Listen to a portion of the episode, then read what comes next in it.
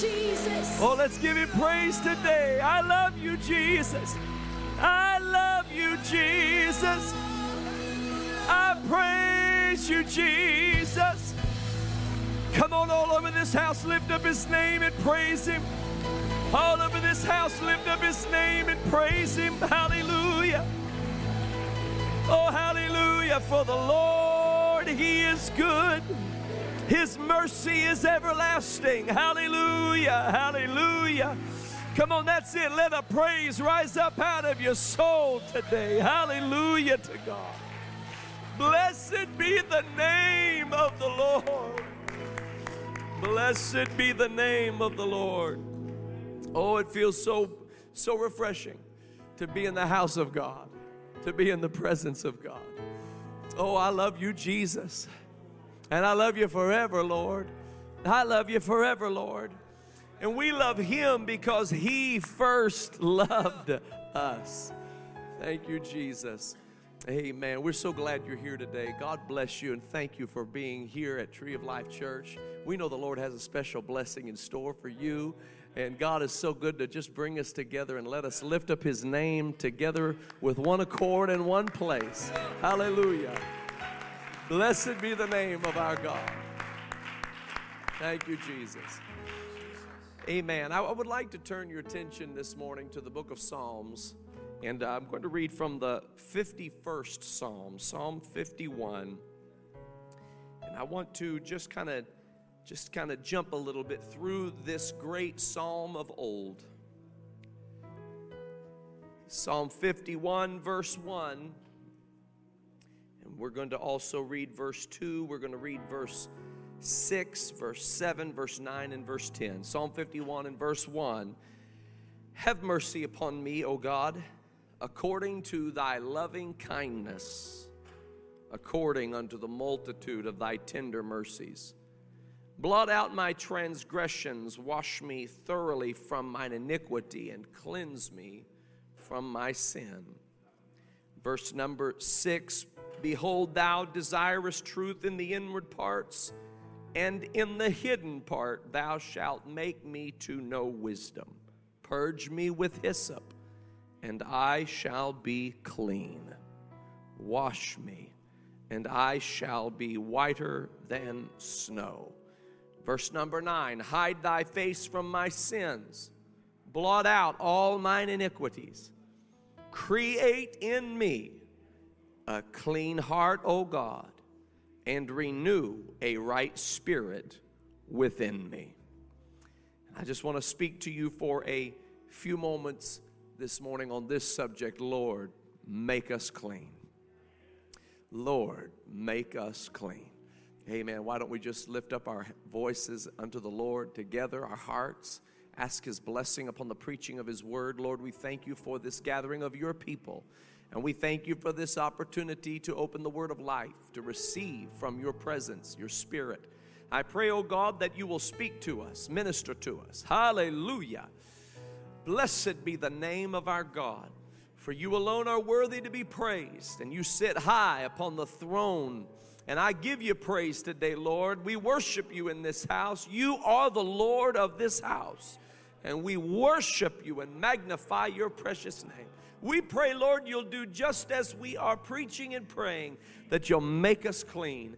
In Jesus' name we pray. And everybody said, Amen.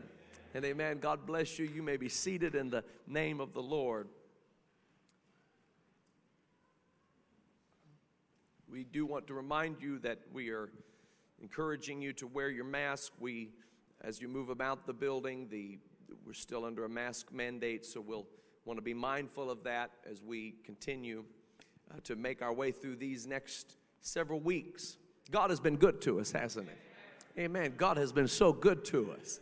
And we give Him praise and we give Him glory and we give Him honor. Hallelujah for His many blessings. Amen.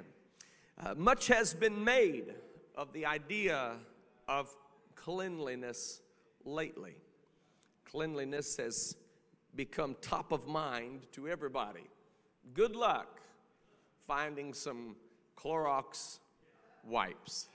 If you find some, no, in, in all seriousness, if you could let us know, I, I would Just fire me a text, something. We're, we're, everybody here is in the market for that. Supply and demand is in full effect. A uh, little more on the demand side, a little less on the supply side at this moment.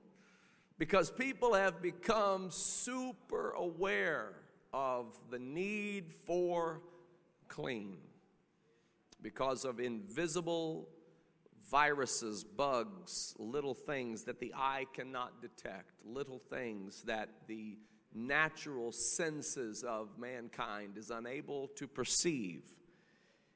Sometimes a person may feel a little bit like they are obsessively compulsive or compulsively obsessive, however you want to phrase that, in terms of washing their hands and cleaning their surfaces and disinfecting this or that. And, uh, and then, of course, we thought that before we would call somebody a germaphobe. And now everybody's a germaphobe a little bit. The surgeon wears his mask, cleans his hands, he doesn't even touch certain things after he prepares himself to enter into the sacred area of a human body, the, the very form that God crafted from the dust of the ground, when opened up, it's a miracle that that body can be opened up and the person can be anesthetized and work can be done to remove and to correct and to bypass and to, to alter disruptions and dysfunction within the human body. But to enter into that realm of surgical operation requires utmost sterilization and sanitation. And so the surgeon has a very meticulous hand washing regimen, and, and, and then there's no touching after that. It's all sanitized, and there has to be a there has to be a process that goes into place. And, and the reality and the reason for that is because of uncleanness. Uncleanness. The fact that invisible things do exist. There are things that you cannot see, you cannot detect, you do not know they are there. They are microscopic, they are beyond the ability for the human eye to, to uh, register. And because of that, all precautions are taken. And we have experienced that more in the last several months, perhaps, than at any time in our lives. President James Abram Garfield was the 20th President of the United States, and he was only president for about four months. He was one of the most brilliant presidents that we had, and yet his mind was never able to fully implement his agenda, what he had envisioned, how he had campaigned, because a, a lunatic man, a man who had, had gone crazy, shot him and killed him, and, and he, was, he was a madman.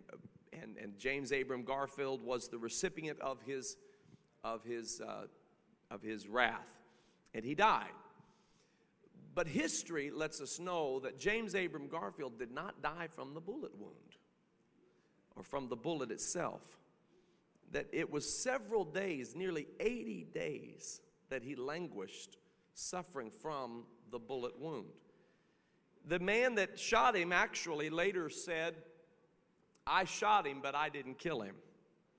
Because upon the shot, medical professionals converged on James Abram Garfield's body and began to dig at the wound with dirty hands and dirty fingers.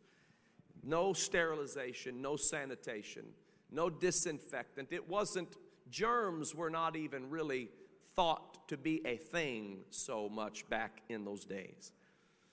And James Abram Garfield was very recoverable. Historians have lamented the fact that he died simply because he didn't have to die. It didn't have to be a, a form of assassination. Yes, he was shot, but he could have survived had he received better medical treatment, had he received the kind of medical treatment that is offered today in terms of disinfectant He died of an unclean wound, not from a wound itself. The infection raged, the fever spiked, and, and the man died of, of infection from uncleanness. Uncleanness is a real thing. And the Bible deals with it. In the Old Testament, the, the, the Lord dealt with his people. He had them in the wilderness, they had departed from Egypt, they were making their way to the land of promise. Now they were 40 years in the wilderness. And throughout that t- time, the Lord gave them a law. It was filtered through Moses, so it was the law of Moses. And this law of Moses had to cover every aspect of human life. Now, it was supposed to be a law on the inward part, it was supposed to be a law directly from God to the person. But it was not because the people would not come before the Lord in the mount of His holiness. And when you do not come to God yourself, face to face, in the mountain of His holiness, then you are doing a great disservice to yourself. When you let other people do the heavy lifting, if you please, of knowing God for you, you do yourself a dramatic disservice. Israel did themselves a dramatic disservice because of the fact that they leaned simply on Moses to do all of the talking, all of the praying, all of the seeking of the face of God. And they themselves did not know God the way they should have known God. And so, this law from God through Moses to Israel became a very, very uh, far reaching law. It dealt with every aspect of their life. So much so that it dealt with every sickness that they would develop. It would develop with the contagious sicknesses and the plagues that would come upon them. Specifically, this, the, the disease of leprosy was one that was uncontrollable. And in those days, they just simply were not able to deal with the, the matter of leprosy. But the priest was given a list of what leprosies existed, how they acted, how they transacted, and, and he, was, he was empowered and appointed by the Lord to deal with that leprosy and to see what it was, know what it was, and then prescribe the necessary prescription, which most of the time included isolation send them out of the camp for an extended period of time so that they are not contagious to other people. And this leprosy was a ravaging sickness. When people saw a person with leprosy or came upon a person with leprosy, they ran from them because they did not want to catch that awful plague, that awful sickness of leprosy. They were unclean. One of my favorite statements concerning God telling the priest what to, to do concerning leprosy was found in the book of Leviticus when the Bible says that the priest would look upon the leprosy, and if the leprosy was white, and if the leprosy was sunken, or if the leprosy was red, or if the leprosy was raised, or if the leprosy had spread across the skin, every form of leprosy was a different type of leprosy and required a different type of, of action to confront it. And, and, and in this case, the Bible said the priest would do this, or the priest would do that, or the priest would require this, or prescribe that, or send them out, or tell them not to isolate, but just to get better. It depended on what the leprosy was. But my favorite, my favorite reference is in the book of Leviticus when the Lord said, But if the priests look upon the leprosy, and it be thus and thus, and the person has been sent out for seven days and 14 days and, and so on. He said the, le- the leprosy will go away, and when the priest looks upon it, if it looks like this, the priest will say, It is only a scab, and pronounce him clean. I love that. It's only a scab. Because to the untrained eye, it can look like a sore. To the untrained eye, it can look like a wound. To the untrained eye, to the, to the, to the unacknowledged uh, uh, and appointed eye, it can look like something that it is not. But to that priest who's anointed, appointed, empowered by God to deal with the matter of uncleanness. He knows when he's looking at a sore and he knows when he's looking at a scab. And when he's looking at a scab, he does not treat it like a sore. You are clean, he would say. Hallelujah. And here, this person who had lived in fear of what this leprosy would do to their whole body, this person who lived in fear while they were isolated, this person who wondered what would ever happen to them, would they ever come out of this thing alive, had their life turned down a dark road that they would never recover from. But the priest would look upon them after their next examination and say, It is only a scab. I, I want to tell somebody today that God can turn your sore into a scab. God can turn your wound into something healed, something whole, something clean. God can take uncleanness and make something clean out of it. Uh, we don't talk about uncleanness today. The, the, the, natural uncleanness in the book of Leviticus is a reflection of spiritual uncleanness, and the Bible deals with spiritual uncleanness. The Bible talks about the fact that there are unclean things. Sometimes the Bible would be very specific when dealing with sin, and, and it would call sin out by name. There was no questioning what the Bible was talking about. And then, then when it didn't necessarily have every single category of sin covered, it would, it would say it was unclean, unclean, unclean. In Galatians chapter 5, the word of the Lord deals with this in such a way. Verse number 19, it says, Now the works of the flesh are manifest, which are these adultery, fornication, and here it is, uncleanness lasciviousness, idolatry, witchcraft, hatred, variance, emulations, wrath, strife, seditions, heresies, envyings, murders, drunkenness, revelings, and such like, of the which I tell you before, as I have also told you in time past. Here it is that they which do such things shall not inherit the kingdom of God. Uncleanness is not a thing to play around with. And I, and I am I am specifically referring to spiritual uncleanness because anything that is not like God is unclean. Why is that? I'll tell you why that is. It's because God is holy, God is pure, God is clean, His commandment is clean, His testimony is sure. The fear of the Lord, the Bible says, the fear of the Lord is clean, enduring forever. The commandment of the Lord is pure, enlightening the eyes. The statutes of the Lord are right, hallelujah, and righteous altogether. The law of the Lord is perfect, converting the soul. The Bible teaches us that God is holy. And not only does the Bible teach us that God is holy, but the Bible says, Be ye holy for my Father in heaven is holy. Hallelujah. You you you're not holy according to the world's standards. You're not holy according to what is right in the world's eyes. You are holy in what is right in the eyes of God. Hallelujah. And it is a dire warning that the unclean will not inherit the kingdom of God.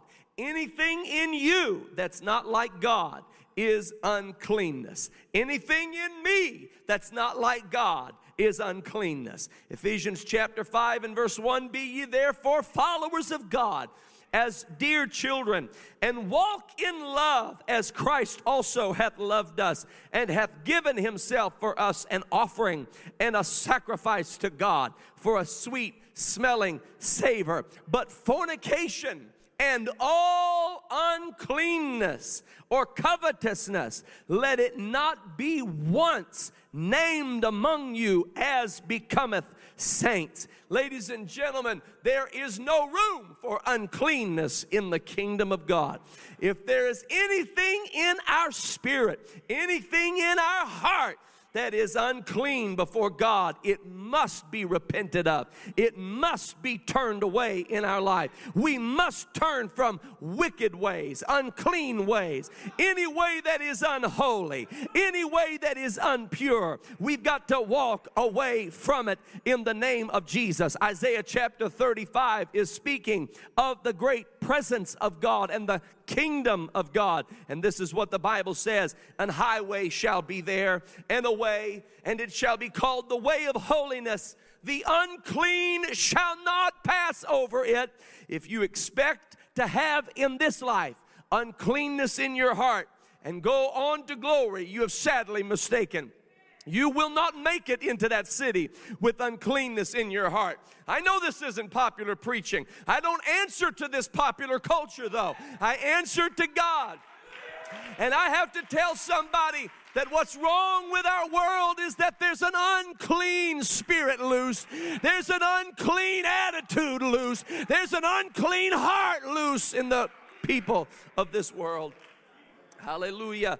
The Bible describes that unclean spirits go out of the mouth of the beast. An unclean spirit goes out of the mouth of the false prophet. An unclean spirit goes out of the mouth of the dragon. It's an unclean spirit that's loosed into this world. That's what's possessing our world. It is uncleanness. You can attach any kind of a word you want to attach to it, but at the end of the day, it is unclean and it will not stand in the presence of God. It will be evaporated evaporated, it will be vanquished, it will be cast into the lake of fire. And if it is intertwined with your soul, you'll be cast in there with it. You've got to detach yourself from all things that are unclean. False doctrine is unclean. Heresy is unclean. Hatred is unclean. Wrath is unclean. Homosexuality is unclean. Transgenderism is unclean. Adultery is unclean. Idolatry, it's unclean. Ladies and gentlemen, this isn't hate speech. This is love speech. I'm trying to prepare you for a place called heaven. Hallelujah. Lust of the flesh is unclean. Lust of the eyes is unclean. The pride of life, it's unclean. Hallelujah. I don't point a condemning finger at anyone because all of us are unclean without the blood of Jesus Christ. Every single one of us are far from God. There you'll not find a wagging finger at the tree of life church. You will not find a holier than thou here among the people. There's only one who is holy. And if you and I have any access to holiness at all, it is because the blood of Jesus makes us clean. Hallelujah. Hallelujah. I'm talking when I say clean, I mean He'll make you blameless. I mean He'll make you innocent. I mean He will make you pure. He will take you back to before you ever committed a transgression. He will take you back to before you ever committed a sin. He'll take you back, hallelujah, to before there was ever iniquity in your heart, mind, body, or soul. He'll make you clean.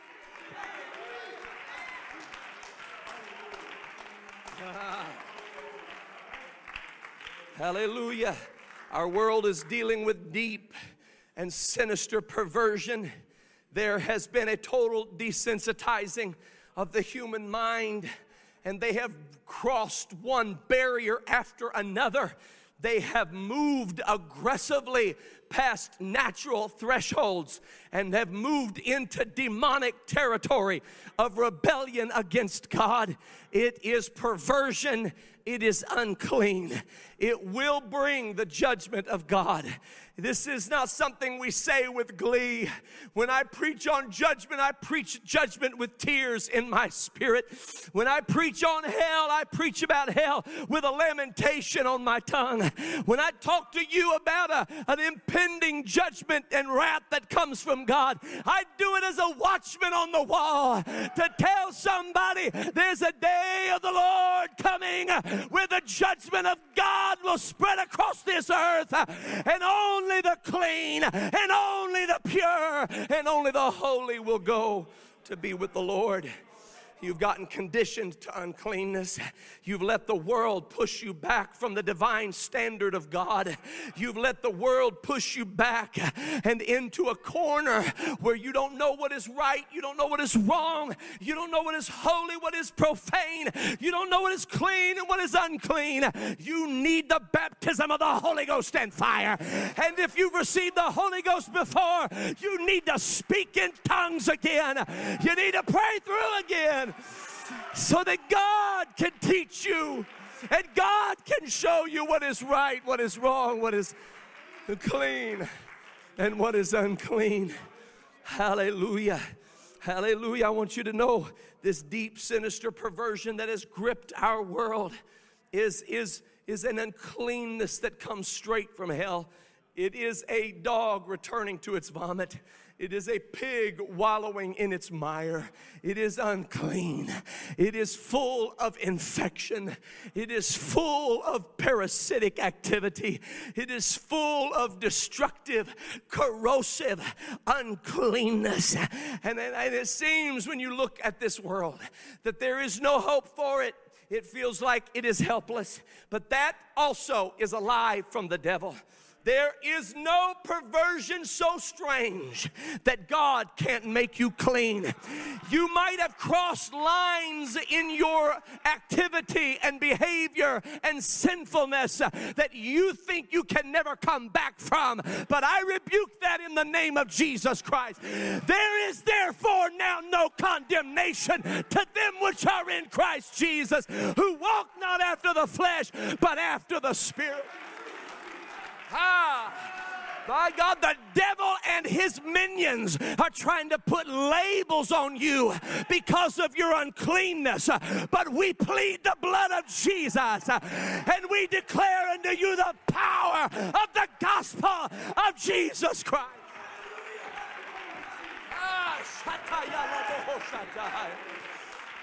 Ah, hallelujah. I don't care what you're known for.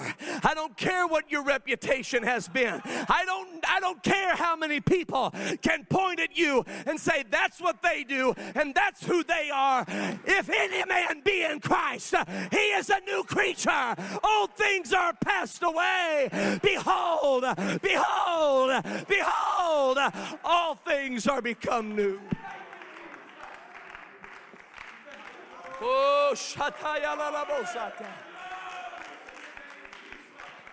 Hallelujah. He can cleanse you. He can cleanse you from idolatry. He can cleanse you from adultery. He can cleanse you, hallelujah, from perversion. He can cleanse you from bigotry. He can cleanse you from prejudice. He can cleanse you. He can wash you. Hallelujah. He can purify you in the blood of Jesus Christ. And when I say he'll make you clean, I mean he'll really make you clean. It won't be some kind of a whitewashing to try to make it look good, but underneath a bunch of corruption and corrosion, he'll clean you on the inside and he'll clean you on the outside. He'll turn you around, he'll pick you up out of the miry clay and set your feet on a rock to stay. Uh, Yes, He will. Yes, He will. Yes, He will. Jesus looked at those Pharisees and He said, You have managed to clean the outside of the platter, but the inside of the platter is still unclean. He said, You have managed to be whited sepulchres. In other words, you've really made a grave look pretty, but inside it's still full of dead men's bones. It's still corrupted. It's still overgrown with all of the uncleanness of decomposition. I want you to know, ladies and gentlemen, when the Bible says we are dead in trespasses and sins, that doesn't just mean that we're not alive, that means everything about death. That's what we are. There, if you could see in the spirit what we are without the regeneration of the Holy Ghost, without the redemption of the blood of the Lamb, without the cleansing and washing of water by the word, you would see us crawling with worms. You would see the effects of decomposition. We are unclean to touch. We are unclean to come near. I want to tell you the way that we do ministry and evangelism evangelism. The reason the world can't do it is they don't have the personal protective equipment to do it. They don't have the kind of equipment that can prevent them from catching the virus of those who are spiritually unclean. When they walk into an environment where people are unclean, the virus gets on them. They try to put some kind of a covering, but the covering is ineffective. I want you to know that when we walk into this world, we're covered by the blood of the Lamb of God. Ah, I'm going to preach to you today. Take unto you the whole armor of God. Put on the breastplate of righteousness. Put on the helmet of salvation. Put on the shield of faith, the sword of the Spirit, which is the word of God having your loins girt about with truth, your feet shod with the preparation of the gospel of peace, praying always, praying always, praying always. Tree of life, we can't do what we need to do unless we're praying always with all prayer and supplication in the Spirit. This is the right personal protective equipment. And we're not afraid of the virus of sin.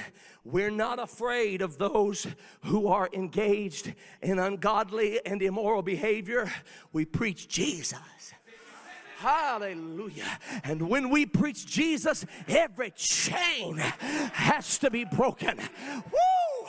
When we preach Jesus, every bondage, I said every bondage, you can't imagine a bondage that the blood of Jesus doesn't have the power to break in an individual's life. Hallelujah. He'll cleanse you on the inside, and He'll cleanse you on the outside. And if you're full of hypocrisy like the Pharisees, He'll cleanse that too. Hallelujah. You may look the part, you may look like you got everything together. You might have to have it down pat to where when people look at you, they think they really have it all together, but on the inside, the Lord knows what's happening on the inside. And David, the great psalmist, I would love to bring you one of his just thrilling psalms. A psalm about the Lord being his shepherd. A psalm about the Lord being his light and salvation. A psalm about him running through a troop and leaping over a wall. About him trusting in chariots and not trusting in the Lord, not in chariots or horses. I wish I could, I wish that's what I was talking about today, but but, but I'm going to bring to you this psalm where he was more unclean than what you could ever imagine someone being. I mean, who does what David did? David saw Bathsheba and he lusted for her and, and he used his power as king to go and take her for himself. And then he had her husband sent purposely to the front lines of the battle, said, I'm going to put him on the back. And this was what he said so he'll die. So he can die. He, he put him there. And this man, Uriah, was loyal to David. David, I don't know what happened but his mind was so corrupted and his, his soul was so inflamed with his lust for Bathsheba, he didn't even see the loyalty. He didn't even consider it to be anything worthy of acknowledgement. And he sent Uriah off into the front lines of the battle, and just as he had hoped, he died there. And David was king. Who was going to stop him? But along came a prophet. His name was Nathan. And prophets don't fear the power of the king. You know, God will put you in God will put you in proximity to powerful people. When you get there, don't get it mixed up. Don't forget who you are in the exchange. You're not a celebrity. You're no, you don't have to compete with them and their money. You don't have to compete with them and their fame. You don't have to impress them with your clothes or whatever it is that you think equates you with them. No, they are bought into the riches of this world. No, no, you are the prophetic voice of God. Hallelujah. Nathan, don't go riding up into King David's courtroom with your Ferrari. Don't go don't go rolling up in there trying to be something that you're not. You just let the prophetic unction of God flow through your mouth. And when and Nathan looked at David, he gave him a parable of a man with a lamb, one lamb, and and and the other man had a rich man had many sheep but he looked at the one lamb of the poor man and he said, I want that lamb. And he took that lamb from the poor man and carried it over into his sheepfold. And David heard the injustice of this and he said, Tell me who's done this great tragedy, tragic injustice, and I will make sure that they pay for it. Nathan looked at him and said, I'm talking about you. That's what you did when you took Bathsheba. It was then and only then that David saw his own uncleanness. You know, it is really hard to believe you're unclean when you feel a thing. It is really hard to believe you're unclean when your body and your mind is telling you this is what you feel. You have to have the Word of God interrupt. The Word of God has to put its finger in your face the Word of God has to somehow stop you in your tracks because you feel something. And so, if you feel it, it can't be wrong. That's what the world tells you. The world is full of liars because the devil is a liar and he's the father of liars. And if you feel a thing, you, you've got to be careful with feeling a thing because the Bible says the heart is desperately wicked and deceitful above all things. Your heart is more deceitful than the serpent in the Garden of Eden. It is deceitful above all things because it tells you that if you feel it, it must be okay. One song said, if it makes you happy, then it can't be that bad. That is a lie hatched straight out of hell, ladies and gentlemen. You better dismiss that worldly philosophy, that unclean teaching, because you need God to show you what is clean and what is not. Isaiah said, I saw the Lord also in the year King Uzziah died, I saw the Lord also high and lifted up. His train filled the temple. Hallelujah. The seraphims flew in his presence, having six wings, one set of wings covering their face, one set of wings covering their feet, one set of wings flying. And, and he said, and, and, one looked at another and said, Holy is the Lord, the whole earth is full of his glory. And the posts of the door were shaken, and smoke filled the temple of the Lord. And he said, And when I saw all of it, he said, I fell down and said, Woe is me! I am undone. I am a man of unclean lips, and I dwell in the midst of a people with unclean lips. And an angel took from off the altar a hot coal, a live coal, and he took it with the tongs. It was too hot to touch. He couldn't even touch it with his own hands. He had to use tongs to pull the live coal from off the altar, and he brought it down to where Isaiah was, and he set it upon his lips. Ha, hallelujah. And he said, Your iniquity is taken away, and your sin is purged. Before that happened, Isaiah had spoken woe to every sin in Israel. Everywhere he looked, woe, woe, woe, woe, woe, woe, woe, woe, woe. But when he saw the Lord high and lifted up, he was finally able to say, Woe is me. See, you don't see the uncleanness in your own life because you've not spent enough time in the presence of a holy God. It's the presence of a holy God that makes you see your own uncleanness. David was in the presence of the holy God when Nathan the prophet said, Thou art the man in this parable. And David fell on his face and said, Have mercy upon me, O God, according to thy loving kindness, according unto the multitude of thy tender mercies. Blot out my transgressions. Wash me thoroughly from mine iniquity and cleanse me from my sin. Behold, thou desirest truth in the inward parts. In the hidden part, thou shalt make me to know wisdom. Purge me with hyssop, and I shall be clean. Wash me, and I shall be whiter than snow. Hide thy face from my sins. Blot out all mine iniquities. Create in me a clean heart that might be my favorite statement of the whole psalm. He didn't say, Make my heart clean. He had lost all confidence in his own ability to discern right and wrong, clean and unclean.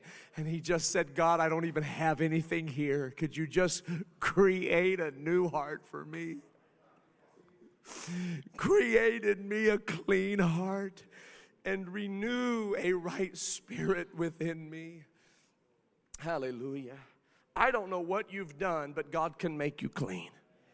I don't know where you've been, but God can forgive you. I don't know what shame, what condemnation hangs over your head, but the Lord of glory is here to wash you whiter than snow. Come now, let us reason together. Though your sins be as scarlet, they shall be white as snow. Though they be red like crimson, they shall be white as wool. Somebody lift your hands and receive the word of the Lord this morning. In the name of Jesus, in the name of Jesus, in the name of Jesus, in the name of Jesus. Come on, that's it. That's it all over this house.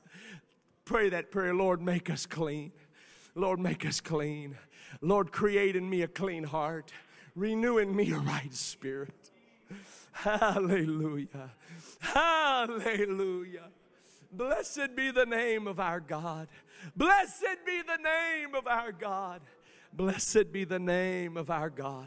Come on, let God get down on the inside of you. Hallelujah. If you've never been baptized in Jesus' name, you need to go down in the waters and let the blood of Jesus wash you whiter than snow. If you've never repented of your sins, it's time to find an old fashioned altar and pray and weep before God and turn from wicked ways and say, Lord, I turn from my wicked ways. I turn from my sin. If you've never received the gift of the Holy Ghost, let the fire of God fall on you afresh today. Hallelujah. Hallelujah. Hallelujah. Come on, we're not afraid of this world and its problems and its challenges. We are the tree of life. We are here for the healing of the nations. We are here to help people be made clean. Lord, you can make our city clean. You can make our nation clean. You can cleanse us from the inside out. Lord, you can get down on the inside and cleanse out our bitterness and clean out our hatred and clean out our unforgiveness and clean out our pride and greed and mistreatment and clean out all of our all of our resentment toward others. You can do it, Lord. Hallelujah. Come on, lift up your hands unto him right now. Lift up your hands unto him right now. All across this house, could you stand with me in the name of Jesus? Hallelujah.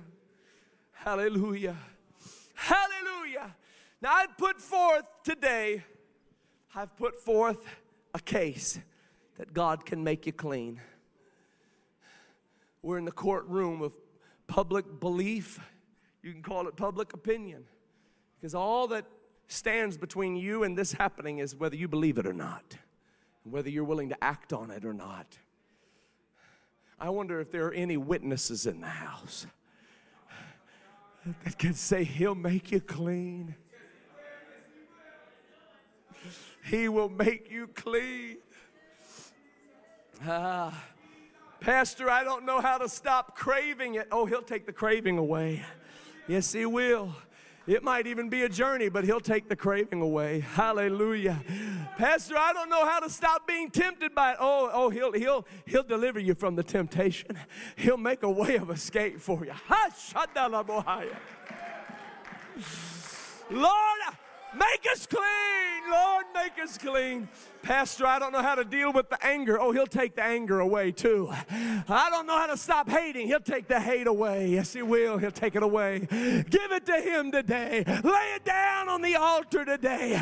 Put it out upon the on the altar and say, Lord, make us clean. Could we do that right now? We're going to take a few moments here. We've got a few moments, and we're going to seek God together all over this house. You're welcome to come to the front. We're going to physically distance, but you're welcome to come to the front and seek the face of God. But right now, we're going to sing unto the Lord, and, and then there's going to be a sweet refreshing to sweep over this house. And as it does, you just let the presence of the Lord minister to you. You're going to feel like repenting. Go ahead and repent, turn from it, confess with your mouth and believe in your heart and let the Lord begin to forgive you. Get baptized in His name. Let Him fill you with the Holy Spirit. Come on, all across this house, let's seek the face of God together. Thank you, Jesus. Come on, that's it. Lift your hearts to Him. Lift your hearts to Him. In the name of the Lord. Holiness, holiness is what I long for. What I long for. Holiness. Holiness is what I need. I can't, I can't, I can't develop it by myself, Lord. Holiness. is what you want. What you want from me. Hallelujah, hallelujah.